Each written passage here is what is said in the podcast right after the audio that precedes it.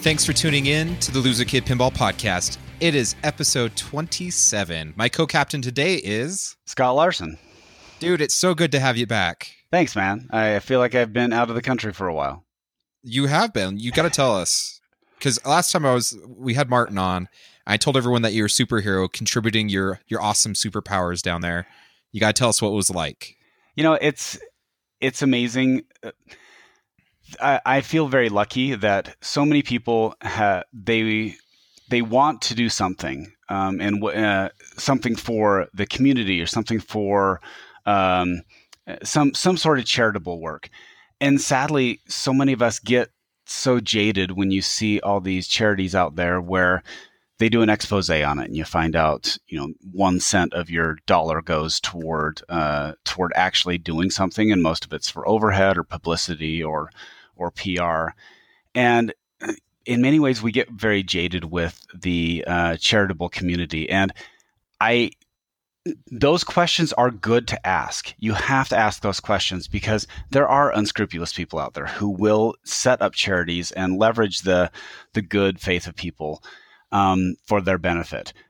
Thankfully, um, my job is one that is something that I can do. Um, and so the organization that I work with, it's a local organization here in Utah, and we go down to Guatemala and we fix cleft lips and cleft palates and uh, and everybody donates their time. Everybody pays their own way, and all the money that we actually raise, um, it goes toward the surgeries. It goes toward the the supplies that we need to buy and all that. And so.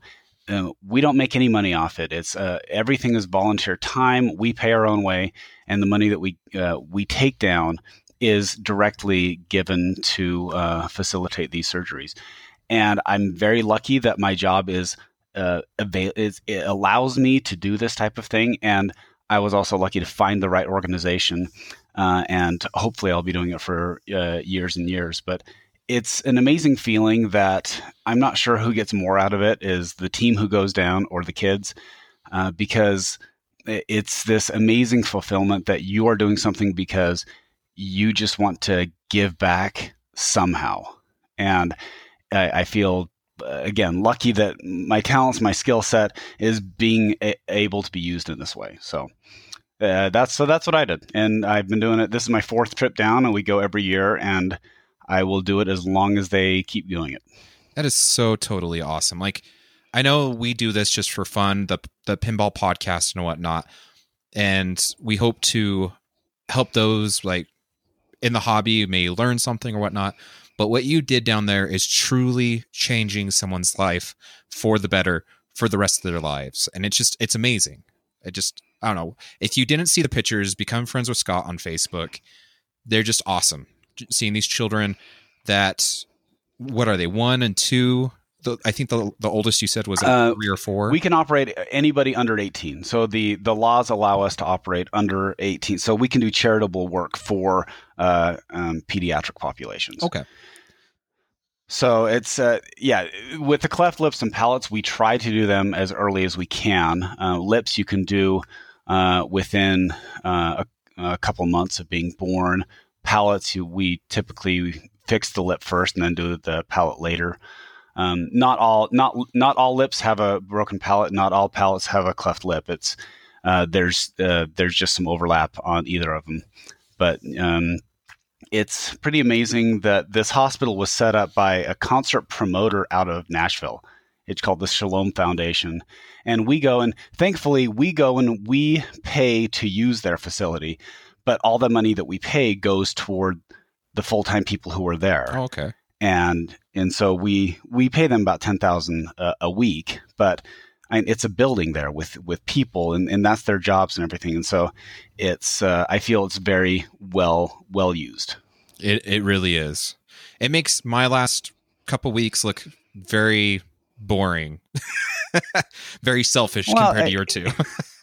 well, it's not because uh, okay, I I do that one week out of of fifty two. Yeah, right? exactly. So the the other 51 I, i'm i'm i'm doing what what everybody else is doing is you know i have i have a job i have a mortgage i have uh you know we, we pay for our kids uh school you know so it's that is standard life, and you you don't need to apologize for that. That's standard it's life. true. And, yeah. um, and so there are so many ways that you can reach out, and it doesn't have to be something like what I just did. I, there are local places, and do your due diligence. Find something, a way of actually being able to give back, and it helps you look beyond yourself. It's so easy to be self-focused and to be jaded.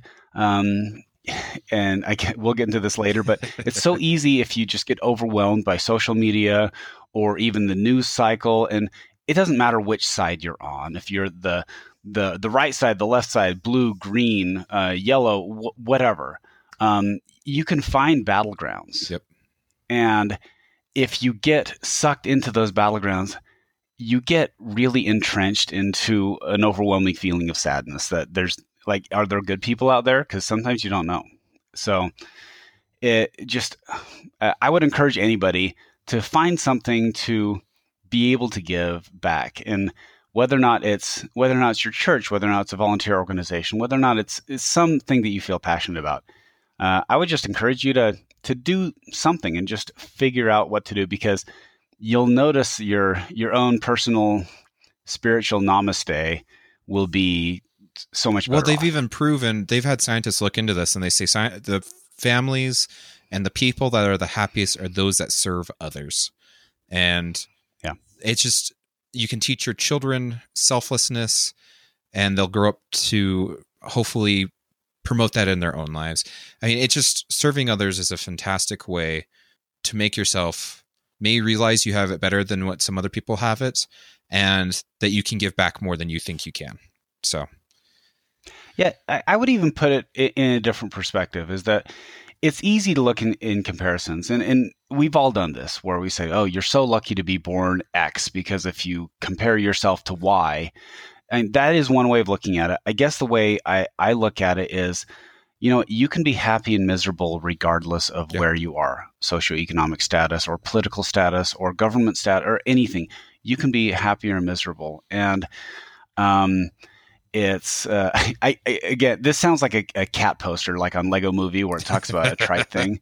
But it, you know it, it was like one of those memes that someone shared and it's like uh, it's either like an old indian proverb or a cherokee proverb and i don't know i don't really have a background in it in uh, that uh, that culture. But it basically said there you know there are two animals inside you and one of them is a uh, one of them's a, car- a, a you know a caring wolf and all that kind of stuff and one of them's a ravenous wolf and uh, and uh, attacks, and, and they say, you know, wh- which one succeeds, and it says Yep. the one you feed. And so I feel that i- in life, it is the one you feed. Which which creature inside you are you feeding? Uh, because that's really going to uh, dictate what type of person you are. Well, you know, people tuned in for pinball, and we just gave them like a life lesson. I know, I know. Sorry, sorry. Th- This is no, it's uh, good. Yeah, Christopher Franchi's. We we broke one of Franchi's rules for pinball, so Oh, pinball podcast. goodness. So Dude, that, have you listened to Super Awesome Pinball Show? Yeah, actually, so I, ironically, um, one of my uh, um, one of our good friends here, Matt uh, Matt Shablom, uh, he texted me and he said, "Kay, at Texas Pinball Festival, we need to have the anesthesiology throwdown." Yes. And so I so I actually test uh, I messaged uh, Christian, who's Dr. Penn, and Mrs. Penn, and I just said the crazy thing is we texted back and forth for like an hour. That is Um, awesome. it was it was pretty amazing, just going back and forth, and, and, you know, and then Mrs. Penn uh, chimed in the next uh, uh, the next day. She's like, "Man, I was asleep, but you guys were talking all night." so, yeah, no, so it, I did listen, and they they've got a great show. If you haven't checked it out, it's fun. It's it's a little bit more of a uh, think of a Today Show for pinball. Yep. Uh, and uh, I I look at that as a positive thing. You know, the reason why they have things like the Today Show or Good Morning America or something like that because it is a fun, upbeat, high energy show that is meant to entertain but also inform. But it's it's a discussion. It's it's a little more of a uh, a lively experience than I think your standard. Uh, uh, your standard pinball podcast, which uh, Josh and I are part of the standard pinball podcast community, where it's two guys who are enthusiasts who are bouncing ideas back and forth. Yep. Well, and let's just let's just talk about for two seconds. So, did you listen to the Joe Kaminkow interview?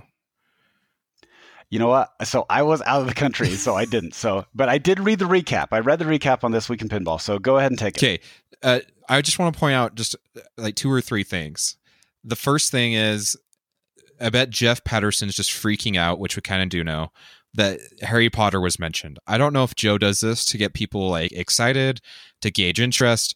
I, I don't know what it is, but he said that was going to be more expensive than the Beatles, which cool. I think it'll sell more than 1964. Then, and another thing is, I, I sent this quote directly to you, and it it makes me laugh. I've got to I've got to pull this up really really quick. Um, he this is Joe Kaminkow talking about designing pinball machines with Gary Stern, and it, goes like this. You know, I love making a game. You know, I'm not going to be as good as Brian Eddy or that kid that made Jurassic Park or the King Steve Ritchie. And then he goes on later on to say, I also like that kid who made Atomic Meltdown or whatever that game was. so so Keith Elwin, you are now officially Keith Elwin the kid or the kid Keith Keith Elwin. And Scott Danesi is also known as the kid who made Atomic Meltdown. So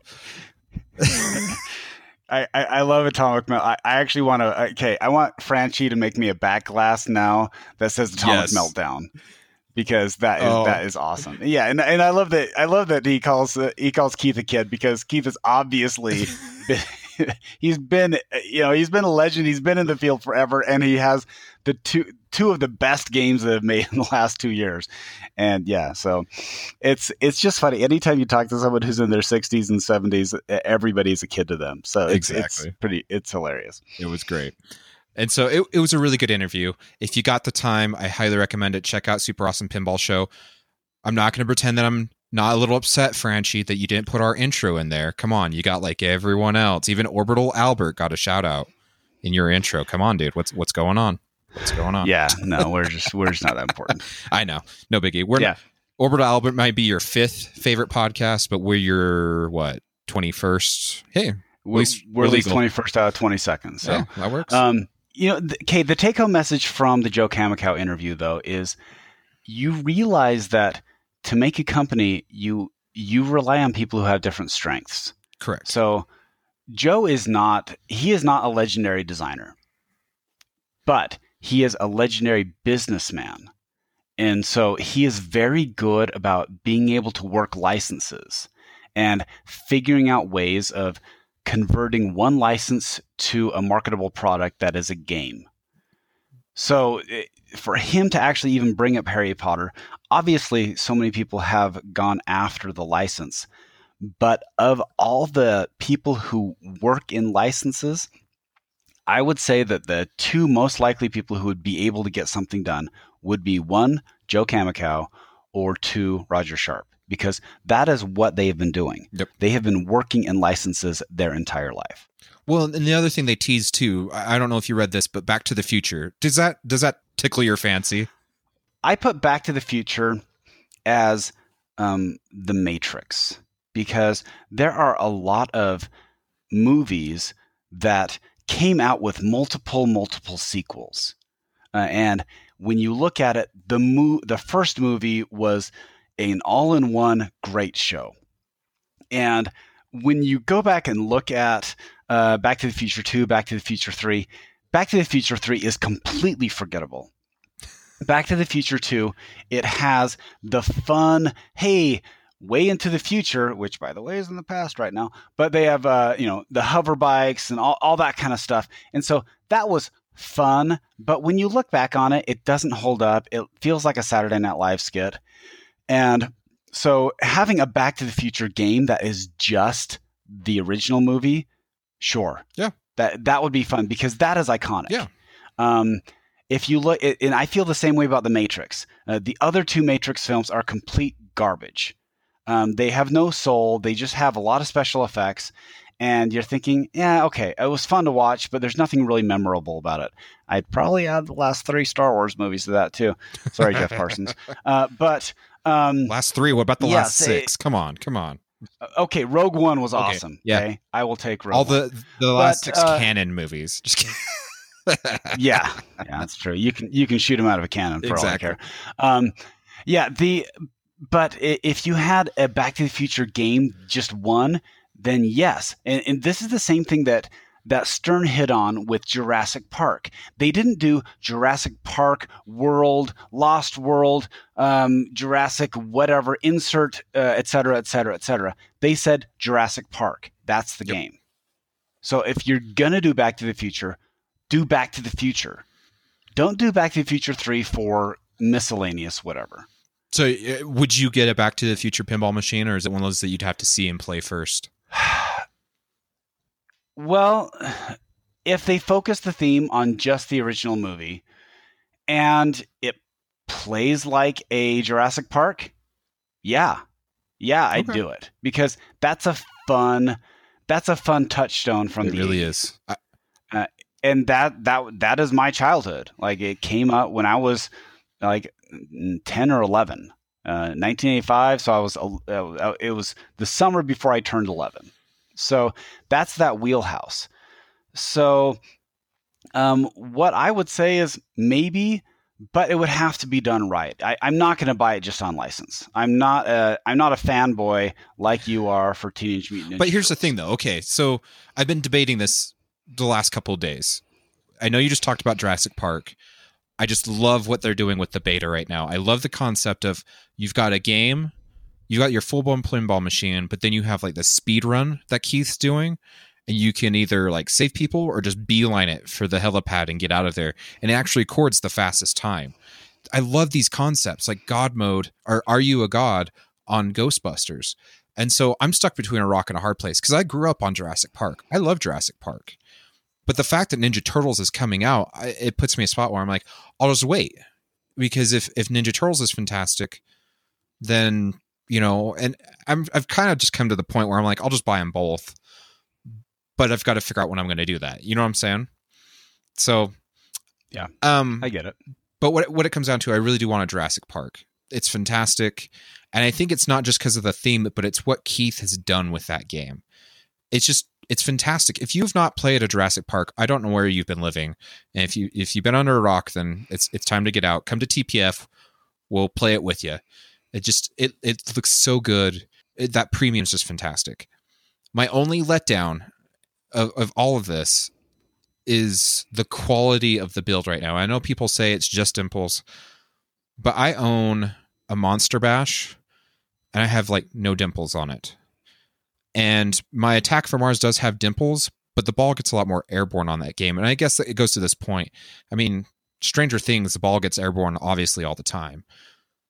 But there's got to be a point where the playfield has to become a little bit more dent proof. I don't know exactly the word we're looking for here, but and, and we'll talk about this later because other companies are doing this. And this I think that's what makes this so much worse is because other companies are already doing what the community is asking Stern to do. Sorry, I didn't mean I didn't mean to go off on three Yeah. tangents, but there's three. So so Jurassic Park beta Uh, code or playfield Oh, or whatever you want, Yeah. go for it. Or Ninja Turtles. All right, so many mini, so mini games. Your your love of Ninja Turtles. You wish you were the fifth Ninja Turtle, and uh, dimpling. Okay, um, you know I'll take the dimpling first. So uh, the random car ride I had with Steve Ritchie, where we took him to get highlighters and booze, um, he actually said dimpling. He's like, look, they all dimple. They've always all dimpled. It'll all even out. It's not a big deal. And so, okay, uh, I'll take Steve Ritchie, and yes, we'll talk about uh, the other pinball options.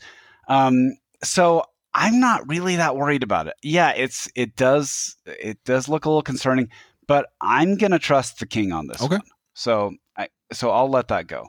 Um, second thing, mini mini games. You have to have this if you want to have um, speed running is a thing. And with uh, with all the games I grew up with, the Nintendo, uh, the NES games, which are perfect for that, the speed run is the way most people are playing them now. They're not really playing them to to complete everything, and so in order to compete with modern interest, you're going to have to speed run, and really you're going to have to figure out ways to make it um, to make it marketable. So being able to to uh, stream or to have a competition for a speedrun competition, that's there's a reason why in billiards they do nine ball. Yep. They do nine ball because it's it's television friendly. There are so many other billiard games out there, but nine ball is the one that's television friendly, and so that's why yep. they do it. So finding out a way of doing a speed run, you're gonna have to do that. Um, the last one, uh, what was the third one? Ninja Turtles. Oh, your love of yeah. Teenage Mutant Ninja Turtles. Yes, uh, I'm gonna get you a uh, a uh, burgundy uh, bandana and a loincloth so you can j- dress up like the fifth ninja so can, can, we talk about ninja turtles just for, for five seconds i know people hear me every episode but i've, I've got to say this so last episode mart and i were talking about it and he's like you're the only one in this room that can be disappointed about this i get that i want everyone out there to understand if you're not a ninja turtle fan the teenage mutant ninja turtles have went through so many iterations over the last 30 plus years that it's okay if stern, stern doesn't hit the mark because there's been so many terrible things to come out of the Teenage Mutant Ninja Turtle universe that I'm just excited that Zombie Yeti is doing the artwork. Like I know that the artwork's going to be fantastic. So I don't think you can make it any worse than the Michael Bay movies. Hmm. like I don't know. It just I'm not too worried about disappointment on this one. Where like the Star Wars fans, they really love the original trilogy and you can't blame them because it's a really good trilogy. But if you don't meet that standard it kind of it kind of lets that fan down. Where me i've seen ninja turtles that are four foot tall. I've seen ninja turtles that are nine foot tall that could throw down with the hulk um which makes no sense if you're going to be small and silent and deadly. But anyways uh you've got i mean and fit in the yeah, sewers by the way I mean, the fifth Ninja Turtle, I know we were joking about the fifth Ninja Turtle. There's actually two of them. The first one's name was Venus de Milo. She was so terrible that it broke up the two creators of the Ninja Turtles.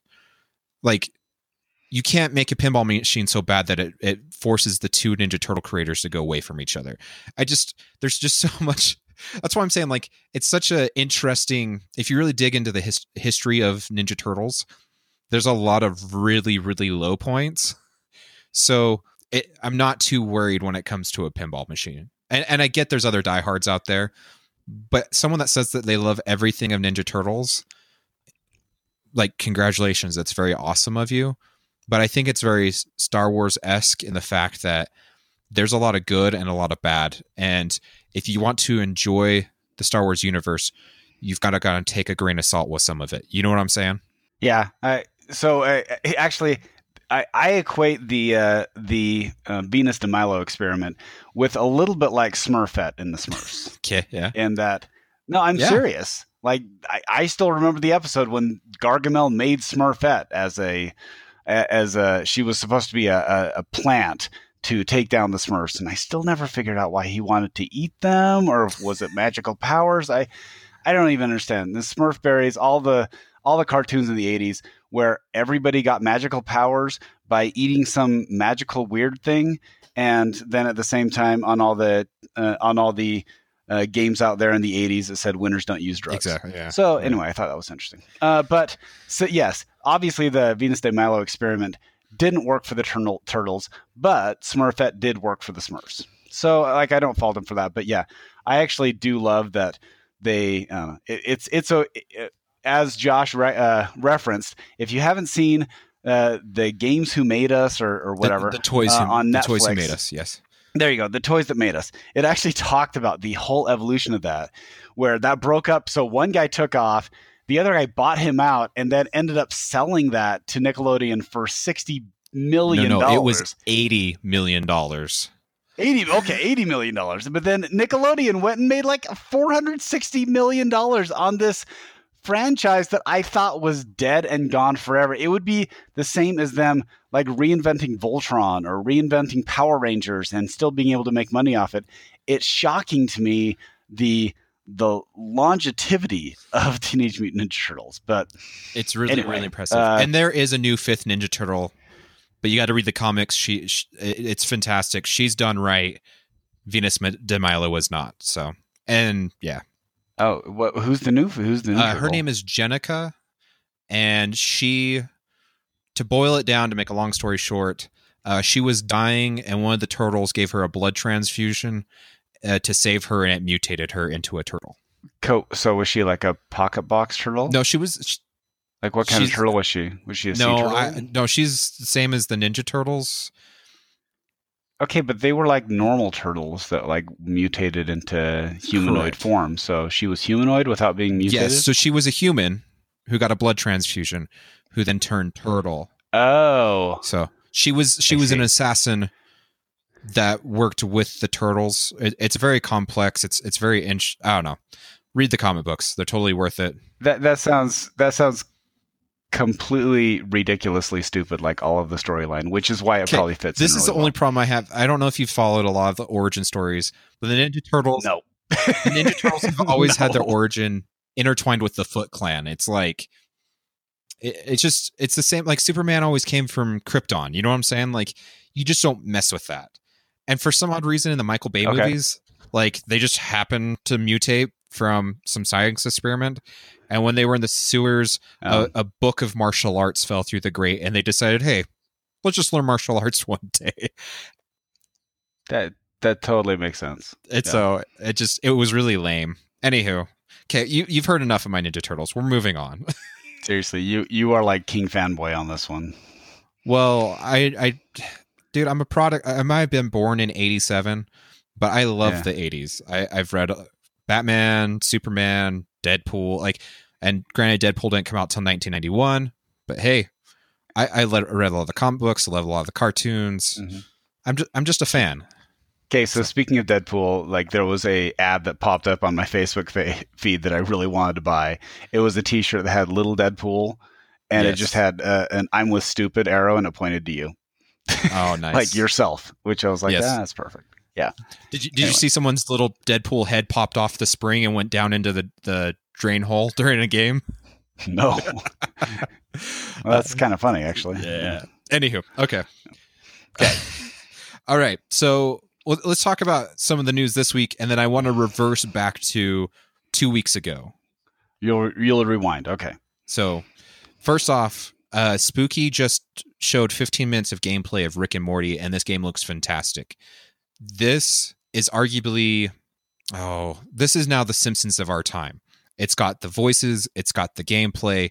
It looks like fun. It looks brutal. The the the center kick out hole spits it out so fast it's ridiculous. Like I love that they've done this and I didn't buy one myself. I know plenty of people that have. I can't wait for them to get in their collections and get my hands on it because it just looks so fun to play. Brilliant move by Spooky. And the topper, absolutely fantastic. It's a couple pieces of plastic and a motor, but it fits the theme so well. And it came for free for supporting them. Like, you don't see any other companies out there doing that.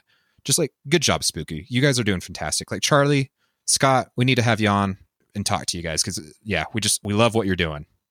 Yeah, it it, looks it looks fun. Uh, it's not.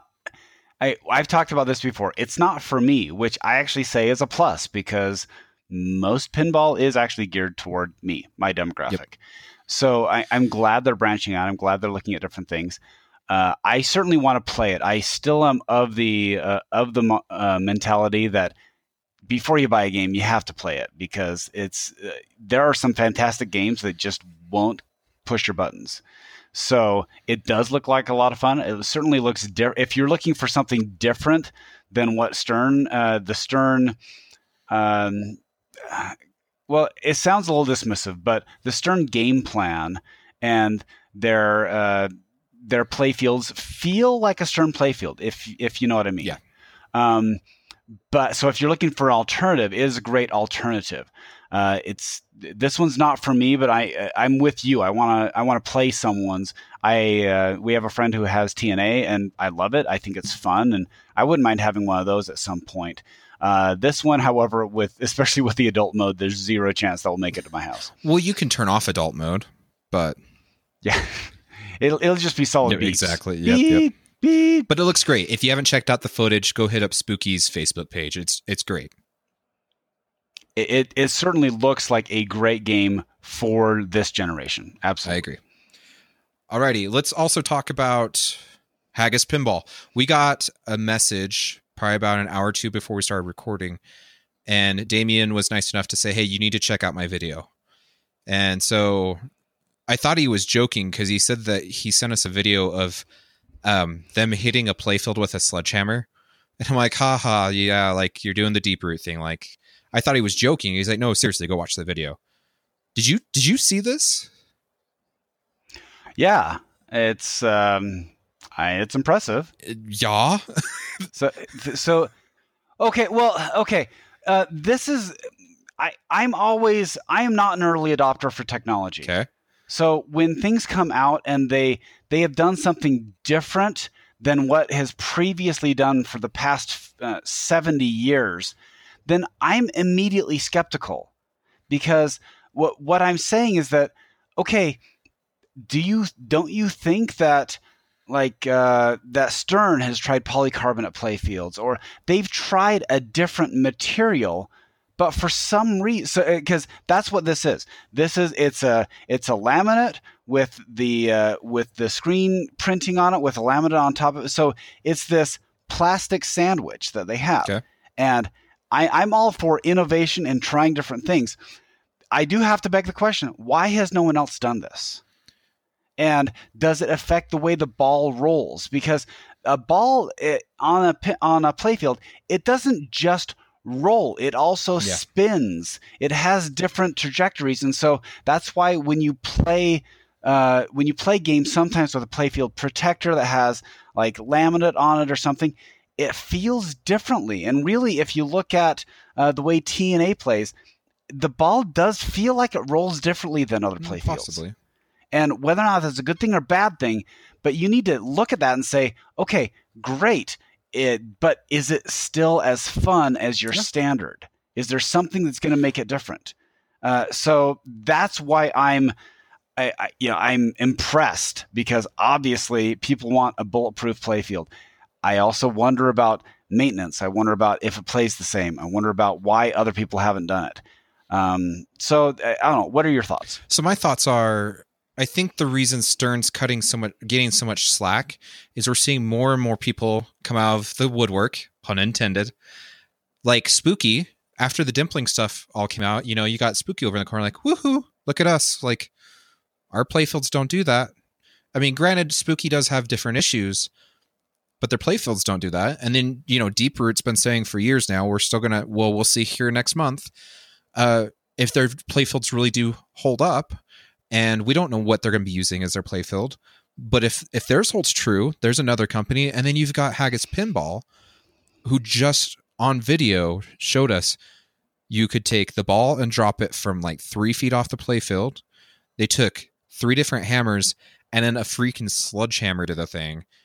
And and granted, it wasn't a full swing, but it's still you're you're taking it's, a sledgehammer. sledgehammer. so I think it, it begs the question because I know what Spooking do is doing.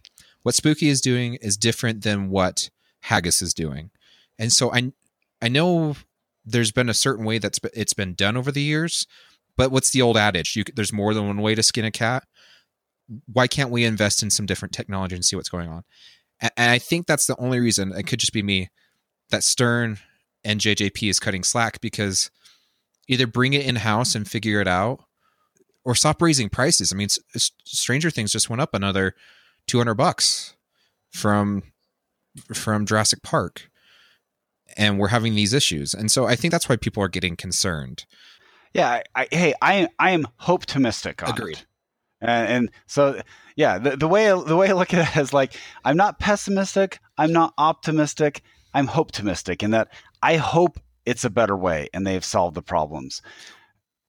Uh, I am a little bit, I, am hedging my bet a little bit just because um, when I play TNA, I feel that it, it ro- the ball rolls differently. It does. It feels different. And so is it going to provide the same pinball wow factor? Well, and I think the the other point to what you had said though, the playfield's being built the same for the last however many years. They haven't though. Like if you look at a 70s playfield, the paint's pretty much gone on any that have not been cleared. And then you look at right. 80s playfield and it, they were a little bit more roughed up, but it wasn't until Diamond Plate was then brought along. And Diamond Plate gave us a whole different thing. And then Stern 2000 series, like we, we see an evolution. And Mylar plays into that, and so I, I think that no two games play alike when it does come to playfields because of that reason over the generations. So yeah, I, and I I'm grateful that the games I have are not roached. Yeah, like the the the playfields all look great, the ones that I bought, but I've also not bought any games that have been thrashed. So I, the oldest game I have in my basement right now is Black Rose, and that is a you know it's a it's an early '90s game, but it still it, still doesn't have paint that are that's gone. Yeah. So yeah, I, I I guess that I'm I I'm more welcoming of an evolution as opposed to a revolution. Just because you know, it's okay. My friend had. I'll, I'll use the car example. My friend has a Tesla, and by the way, that is a fun car oh, to yes. drive. It's a Model 3 and it has the, the performance package, and it's like you're driving a roller coaster. You hit the gas and it's hitting warp speed on the Millennium Falcon. It goes so fast.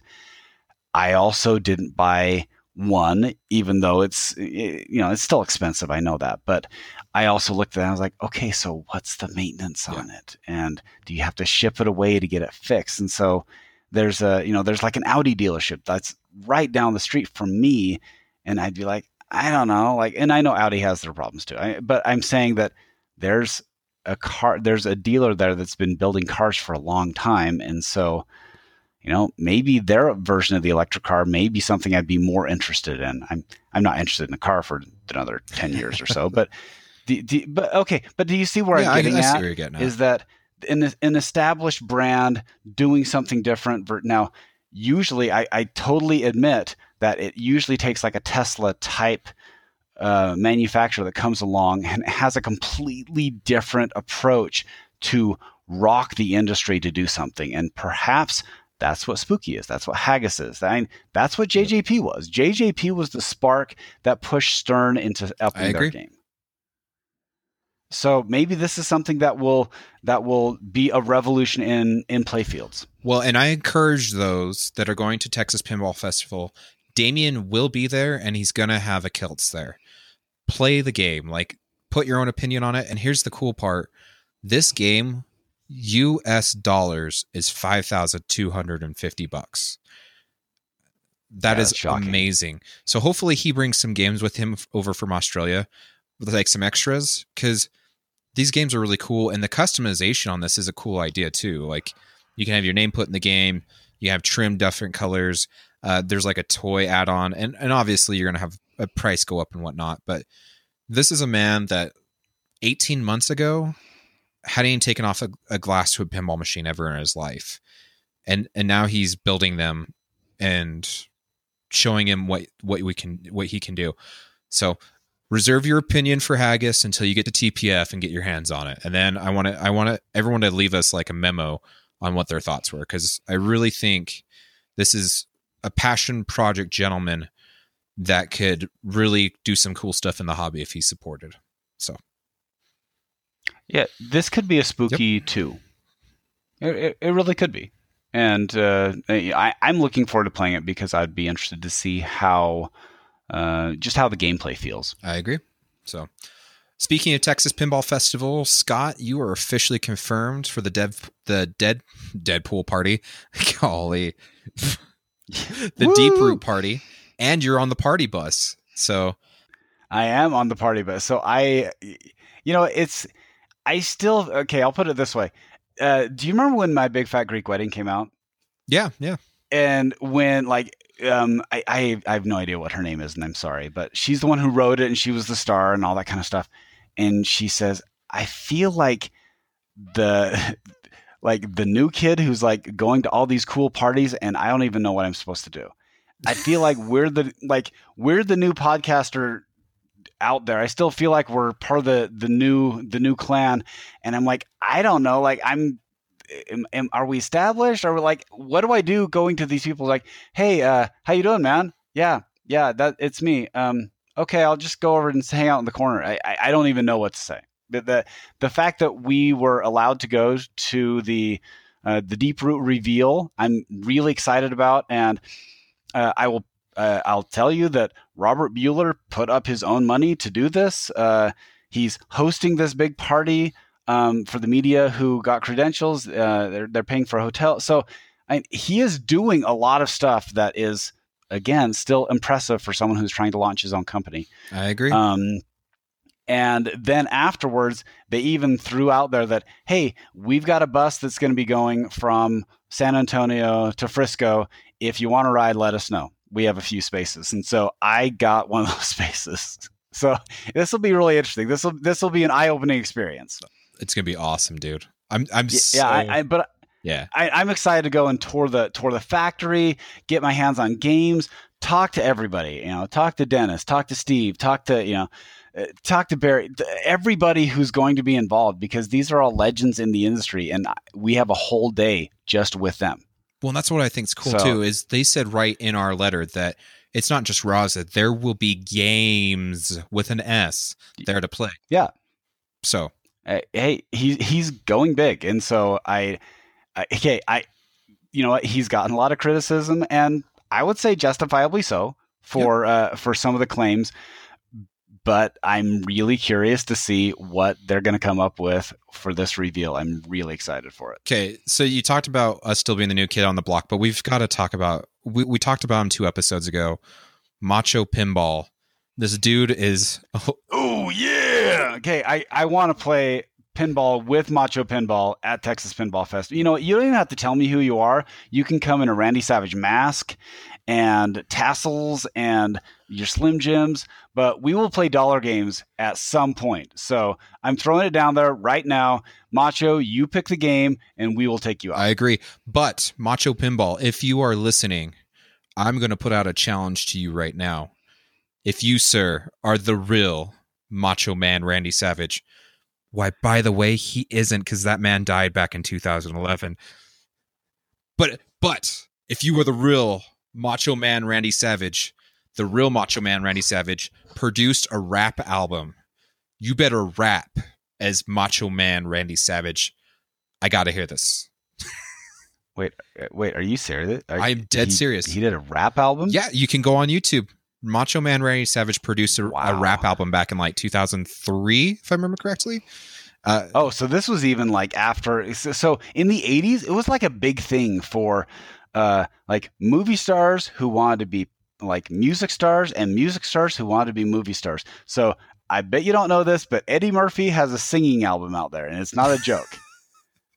nice. He does. It, it's it's a song. It's, uh, it, the funny thing is, you've probably heard the song. It's like my girl wants to party all the time, party all the time, and it's him singing. So it's it's yeah. And Don Johnson had an album, and he sang with like I, I, think he sang with Barbra Streisand. I seriously, Don Johnson, uh, dude from Die Hard, Bruce Willis had one. Like all these random celebrities that made albums. So I thought you were going to say Macho made an album in the no, 80s, he made it in the 2000s. He actually made he yeah. made one, and then another one was released after his death, and I think it might have been like his estate took songs that he wrote afterwards and stuck them in.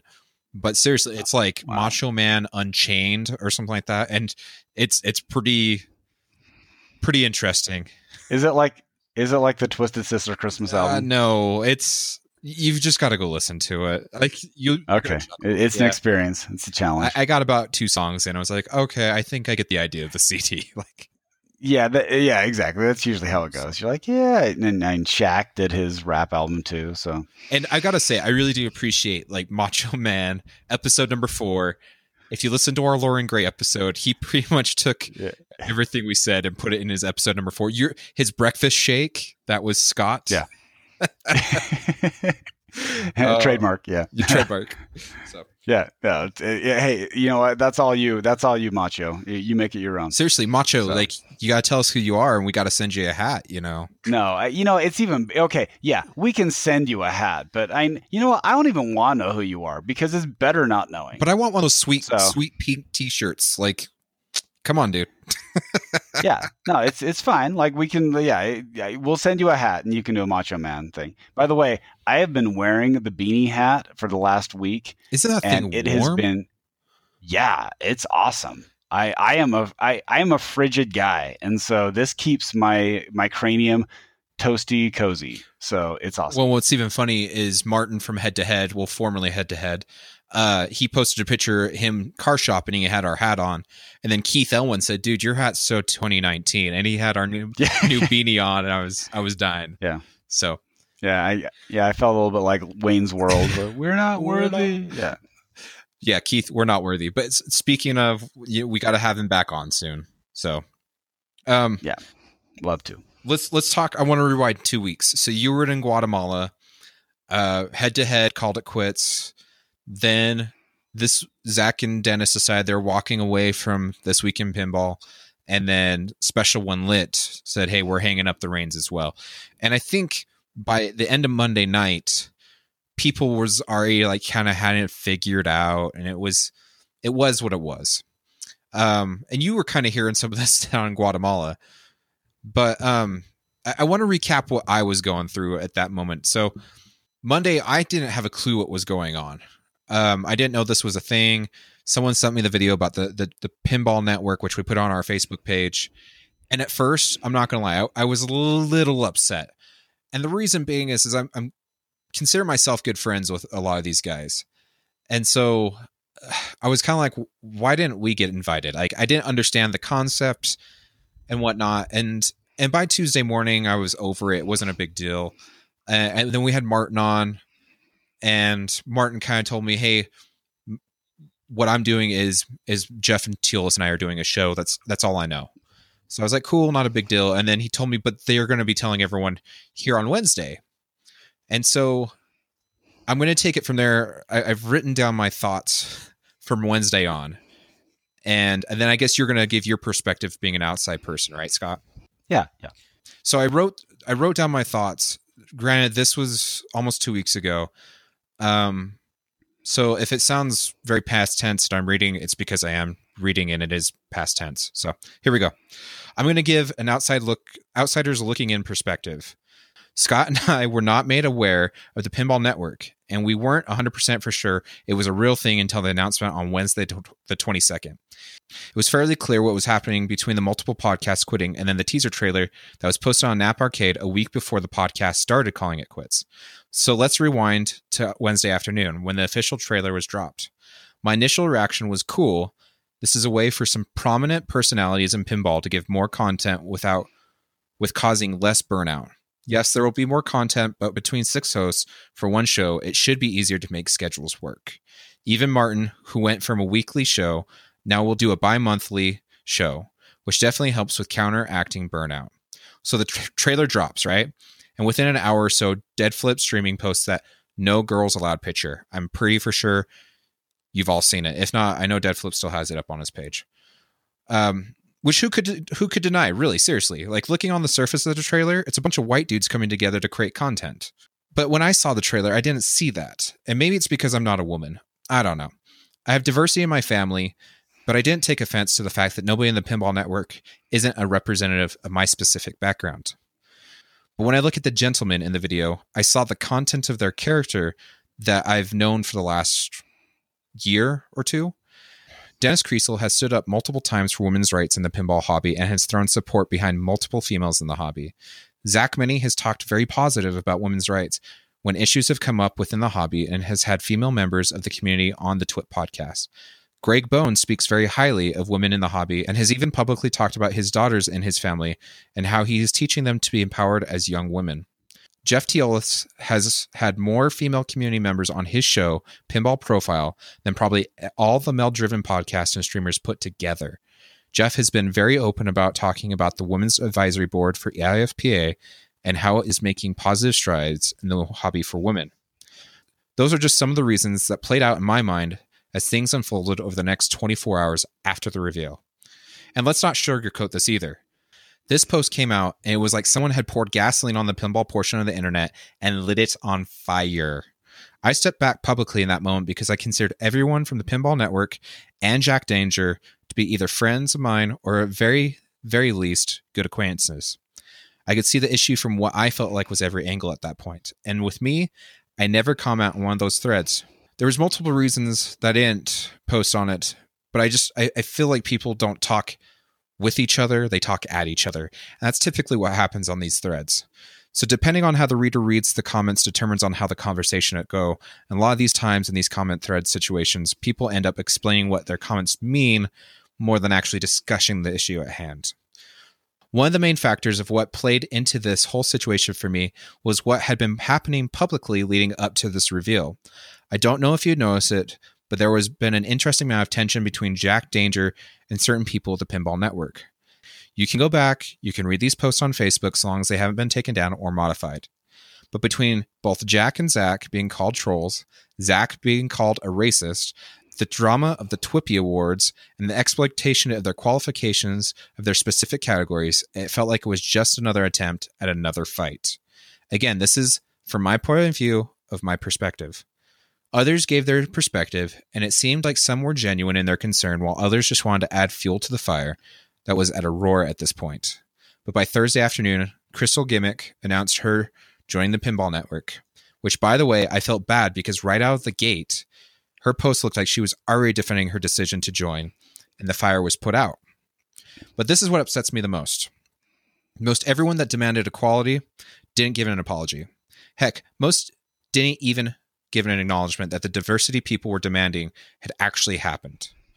But I take two things away from this and I'm going to, again, this is all my perspective. First, between the arguments leading up to this and the argument itself, I feel like sides are being made and lines are being drawn, which I do not like at all. Pinball is a hobby about bringing people together and dropping the social diversity lines that have been made. So for the, I'm almost done. I'm almost done. So for this to happen, felt like it literally split the hobby into two pieces for me. We need to figure out how to talk about these issues without what people have dubbed as mudslinging. Second, the hobby is full of personalities and egos. What you see in the hobby doesn't necessarily reflect the person that goes home to their family at the end of the day. We as a hobby need to respect that. So don't bring people's families into the fight. I saw this going on in the comment thread and it really, really bothered me. Maybe it's because I'm a father and I have a wife that I very much love and respect. But please leave people's personal lives out of this. I appreciate open discussion in the hobby about these issues and encourage people to have a respectful conversation when it comes to these issues. For me personally, I'm not a woman if you couldn't tell, but I respect those in the hobby who are. I want for women in the hobby what I would want for my wife or my daughter a place where they are respected and feel safe. I, it's good. It's it's your raw emotion that happened and uh, really, you were texting me about it and said, "Well, check this out." And I, I was very busy uh, at the time, so I didn't have time to really get into it. Um, you actually interact with a lot more uh, with more of these personalities than I do. I, I have messaged a, a few of them uh, back and forth, and I've had a, a positive relationship with them. But uh, I would say that you have interacted and gotten to more know more of them than I have, and so in many ways, this felt a little bit like a family feud for you. Um, uh, when I see things like this, it, it every time I look at a reaction, and especially when you're examining things, I always try to start with the end goal in mind, and then I try to to walk back from there. So I ask myself when all these things happened, was the end goal to bring a more positive view on pinball and to be able to open up forums for many people to contribute? Or was it an, an attempt to attack a potential rival network? And you can you can take your own perspective on that. Um, I felt that the uh, the mudslinging wasn't as genuine as uh, it appeared to be. Um, Dennis even went on and, and explained a big post, uh, a very well thought out post, and it was completely ignored, just like you said. No one actually acknowledged it and said, oh, they have responded. It just seemed like we are going to ignore what they're saying and we're going to keep pushing our view of the narrative because it helps reinforce our stance. Sadly, you see it in the news right now, and um, it, it's always really been this way. but you see if you turn to this news program, you're going to get this editorial uh, slant. If you turn to this other one, you're going to get an editorial slant. And so that's where you need to start and say, what was the end goal with all this? Um, I will also point out that sadly, the cynical part of me says if you want to examine the motivation for a lot of people, you also need to consider the revenue streams. And if revenue is part of your pinball business, then what people do can affect you positively or negatively. And that will elicit some reactions, positive or negative. So that's the sad thing. Um, I've said it before that I always cringe a little bit when people say uh, pinball people are, the best Yep. because you see things like this too. And so, are pinball people the best? Y- yeah, they are. Are pinball people the worst? Yeah, yeah, they are. I mean, hop on Pinside and stay there for 10 minutes and then think, do I want to be part of this hobby when it just seems like a one upsmanship of snide comments? When you have a network that's coming out, and this is the equivalent of judging an entire movie on a trailer you can look at this 30 second snippet and say, this is what everything's about. Okay. Well, I guess part of the question is, okay, have you done it? This is your snap reaction on a 30 second thing. Now, okay, are some of those feelings genuine? Yes. Are some of those things that are brought up, are they personal dog whistles that really makes you feel a strong emotion? Absolutely. But I get back to it, this story I've heard it before. It could be apocryphal, but uh, Walter Cronkite, when he was coming up and he was on the news, and there was something that came through, and they said this is breaking news, and he said okay, but instead of immediately reporting it, he went over and he started calling to verify things. And they said, "Well, if you don't get on and do this, you're fired." He's like, "Okay." and I can't I, I, I can't remember if the apocry- if it's a real story or apocryphal story, but you know, here's what we need to remember: verify. If you have questions, great, ask them. But yep. here's an easy tip: ask the source. If you have a question, ask Dennis or ask Zach or whatever. And so now, if they give you a feedback that you're like, oh, okay, well, that's exactly what I thought it was going to be. Okay, fine. If you want to drop battle lines, that's fine. But a lot of times, you know the the greatest distance between two people is a misunderstanding and unless you're willing to go to the effort to say look it's so easy just to pop off and say a, a reactionary comment is that really helping like what's the end goal is your end goal to actually bridge lines and open up things and and i'm not really trying to relegate i don't i i've said it before i don't care what your religion is I don't care what your race is. I don't care what your gender is. I don't care what your orientation is.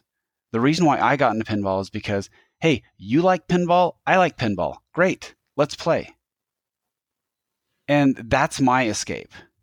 But once you insert the qualification of what type of pinball player you are before the pinball player, then that's when the battle lines start coming up. I agree. And if if I'm a pinball player, okay, this is this is Scott Larson. I'm a pinball player who happens to be a white male Christian Mormon anesthesiologist who lives in Utah. Great. But the first thing that I am is a pinball player. When it comes to that group, I obviously pinball is not what defines me, but in that setting it is. Yep. And I want to make sure that anybody who comes into my house and wants to play pinball with me, and if their qualification is Hi, I'm insert name here, and I'm a pinball player who happens to be an LGBTQ player who feels relegated to the shadows and uh, doesn't feel like I have a place in pinball. That's who I am. But guess what? We still want to play pinball together. Great. You're welcome in my house. And I want people to feel that way. And so I want people to feed, you know, it's getting back to that that uh, that wolf thing. What wolf's inside you? feed the nice one, feed the one who's trying to reach out, and try to look beyond opening doors. instead of slamming in people's faces. And like I said, I respect Jack Danger. I respect Zach Meny, I respect Ken Cromwell, Dennis Kriesel. These people that are all involved in this. I just I respect a lot of people in this community. I, I respect Chris Kalouris. Like he does something different and brings something different to the pinball hobby. You may like it, you may not. And I reserve my opinion on that as well. But my point being is there should be a certain amount of respect for people that are taking their free time to entertain you. If you don't like it, move on. I just said it in the in the the epistle as as Scott put it. Uh and I, I don't really think there needs to be much more said than what I've already said. So it, it reminds me of the um, if you haven't seen The Hunt for Red October, you should yeah, go yeah. see it. It's an amazing film, and there's one part where it is haunting, where um, Captain uh, Ramius or Remus or it, uh, Ramius, I think he's talking to uh, Sam Neill, who's his lieutenant, and he talks about it. he just he just says um, his life, and it's a submarine film. It's a it's a submarine war film. He said, you know, it's a, a life at sea. I'm paraphrasing, a life at sea with, with uh, no victor, uh, no victories, no no battle monuments, only casualties. And I feel that recently, especially in the pinball social network, there are no victories. There's only casualties. Like no one wins in, yep. in these fights. And if you really want to look at expanding pinball, this isn't how to do it. I agree. Okay, let's let's end this episode on not this note. I don't know if you call this a positive. So yeah. about a week ago, a gentleman reached out to us on Pinside. His name's Jockton. And Jockton has made this product called Pin Shades. And he asked if he sent us, Scott and I, a pair, if we'd honestly review them, no bars hold, however you say it, and just give our honest, no holds barred, no holds barred, give our honest opinion about these things. Um, I wanted to get your opinion about these, Scott. Okay, now let me point out that so I got in town a week ago. Okay. And I have been I jumped right back into working and so I have I have not had time to play location pinball. Okay. So I wanted to hold off on using these because I actually splurged when I bought my collection and I have anti-reflective glass on every single one of my machines. Okay. So I was concerned that I would not be able to get an uh, give an honest review because right now I already have like non-glare glass on my machine. So I'm hoping to get to our lo- our local uh, pinball uh, venue Kitos and try them out there or go to my friend's house who doesn't have AR glass and everything and to try them out. So it is on my to do list and I swear I will give an honest review. Josh, but I know you don't have anti reflective glass on your machines. So what did you think? So I'm going to give you a couple different angles. I'm going to give you when I first got the product, Jockton sent it to us UPS. Uh, it was very nicely wrapped with bubble wrap inside of a box the first thing you see when you pull it out is a glasses case. It's a, a leather. It's not really like hard case. It's it's a little flimsy, which is it's fine. It's a case. I mean, anyone that owns glasses, it's a glasses case. Yeah, yeah. So you unzip them. Uh, they're wrapped in plastic. You pull the plastic off. My first initial thoughts when I pulled them out of the thing was, um, I I, th- I thought. at first, I thought they were cheap and I, I don't know why I thought that because uh, now more than I've held them, I think it's honestly the lens itself. The lens is plastic, which my glasses are made out of plastic, but my glasses that I wear, my prescriptions, are a heavier plastic that feel like glass. Where these they feel very, very much like plastic. But it's a nice solid metal frame. Um, the rubber that is on the earpieces um, is nice it, it's it's what it needs to be. So that was my first impressions, and I was excited for these because of our closest location is a bowling alley, and it has that hospital lighting. You know the fluorescent lights that I am very familiar with hospital lighting. so the fluorescent lights and they're right directly over the pinball machines over there. There's a fun Oh, house. that's the worst. Oh, there's a fun house. You have to lean your head way to the left. way to the left. I'm doing this as I'm talking about it, so you can even Mhm. see the playfield.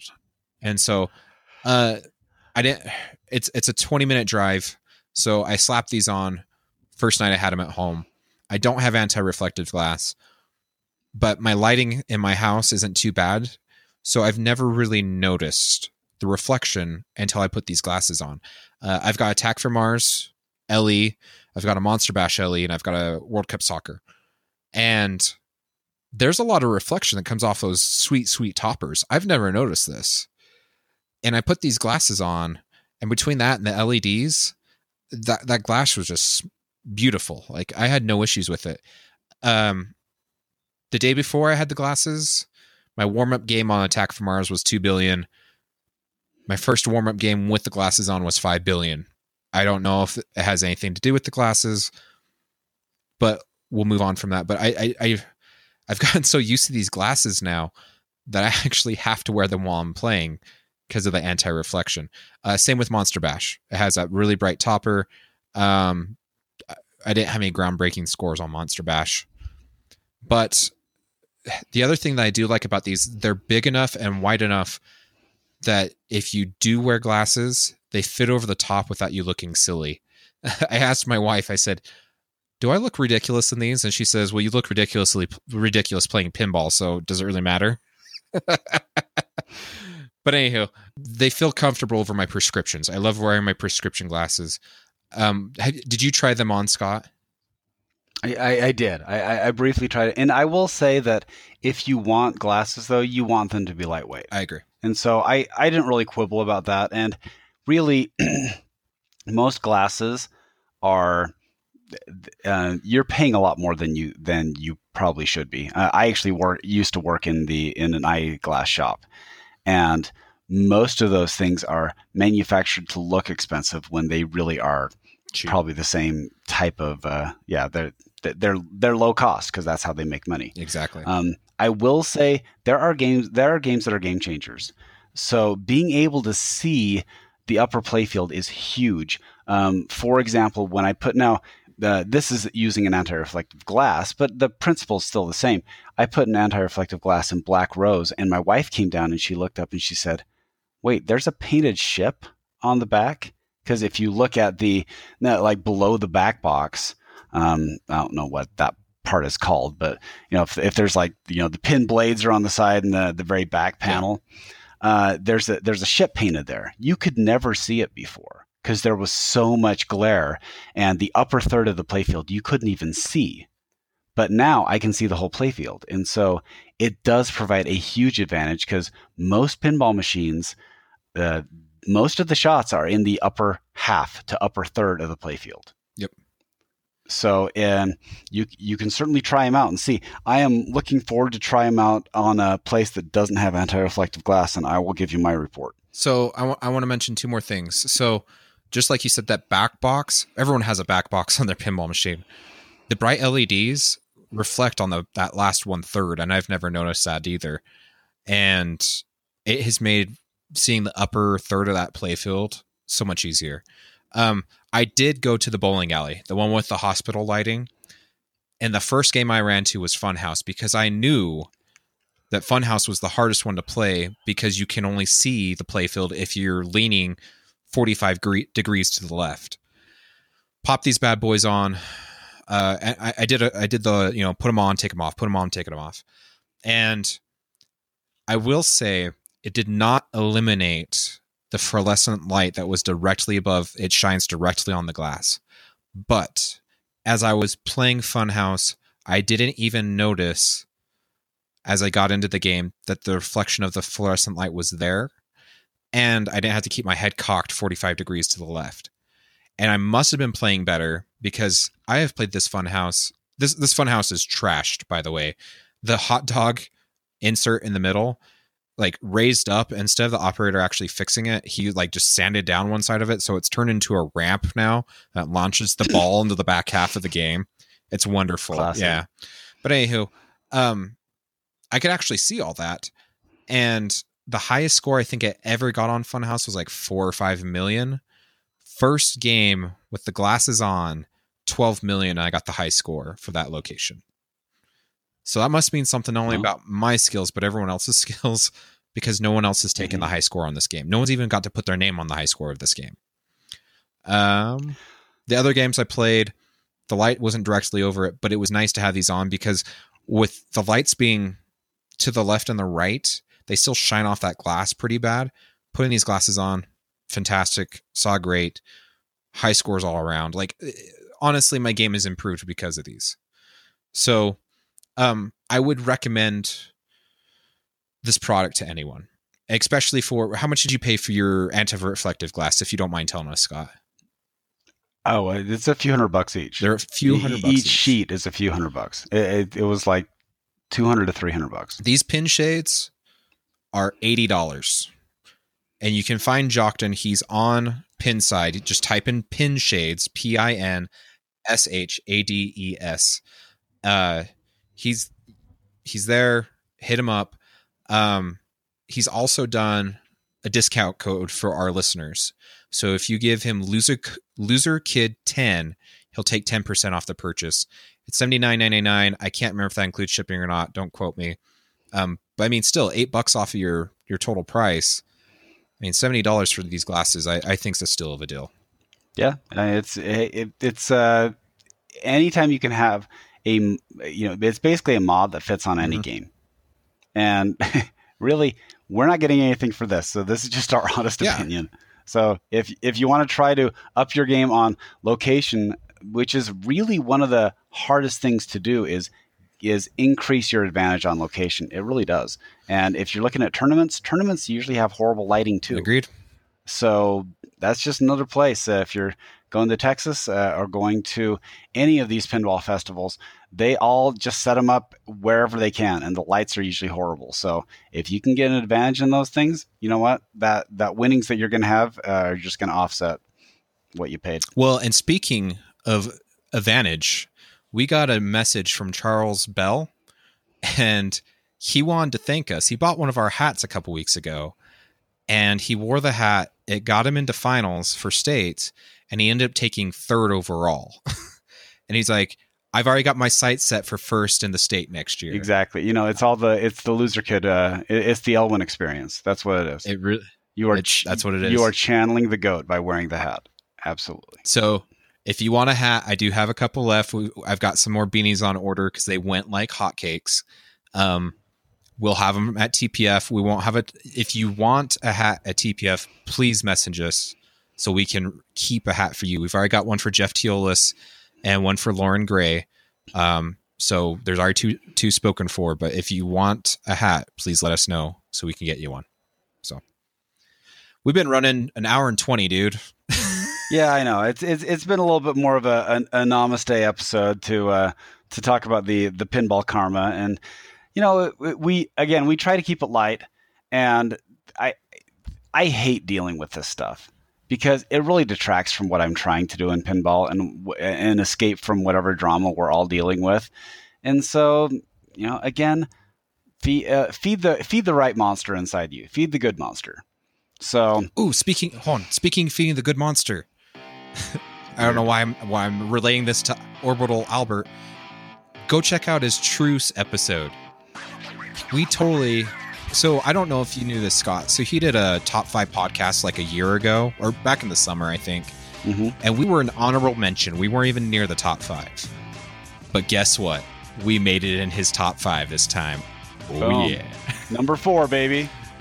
number four. And thank you, dude, Albert. Thank you. Those were very kind words. Uh, loved what you said, and congratulations on your TPN entry. So Then you need TPF, TPN, the pinball. Oh, the pinball- pinball network. Yeah, sorry. Okay, all right, got it. so. oh my goodness. Anyway, all right. So uh, we're wrapping up now.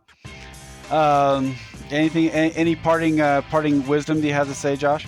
Treat each other nicely, dude. Play some pinball, or I guess not, dude. Treat treat each other nicely, people. Play some pinball.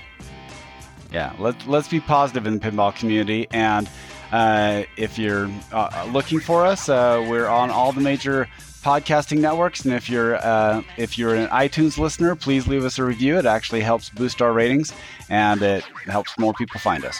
You know it. Also, if you want to contact us, we're at Loser Kid Pinball Podcast at gmail.com. We're also on Facebook at Loser Kid Pinball Podcast and Instagram. If you want to hit us up, honestly, probably the best place is to hit us on Facebook. Um, yeah. Other than that, man, I'm excited for TPF. I'm excited for the Yeah. people coming on our show here in the next two weeks, hopefully. So, Yeah, it'll be great. Thanks, Josh. You guys have a great time. you too, man.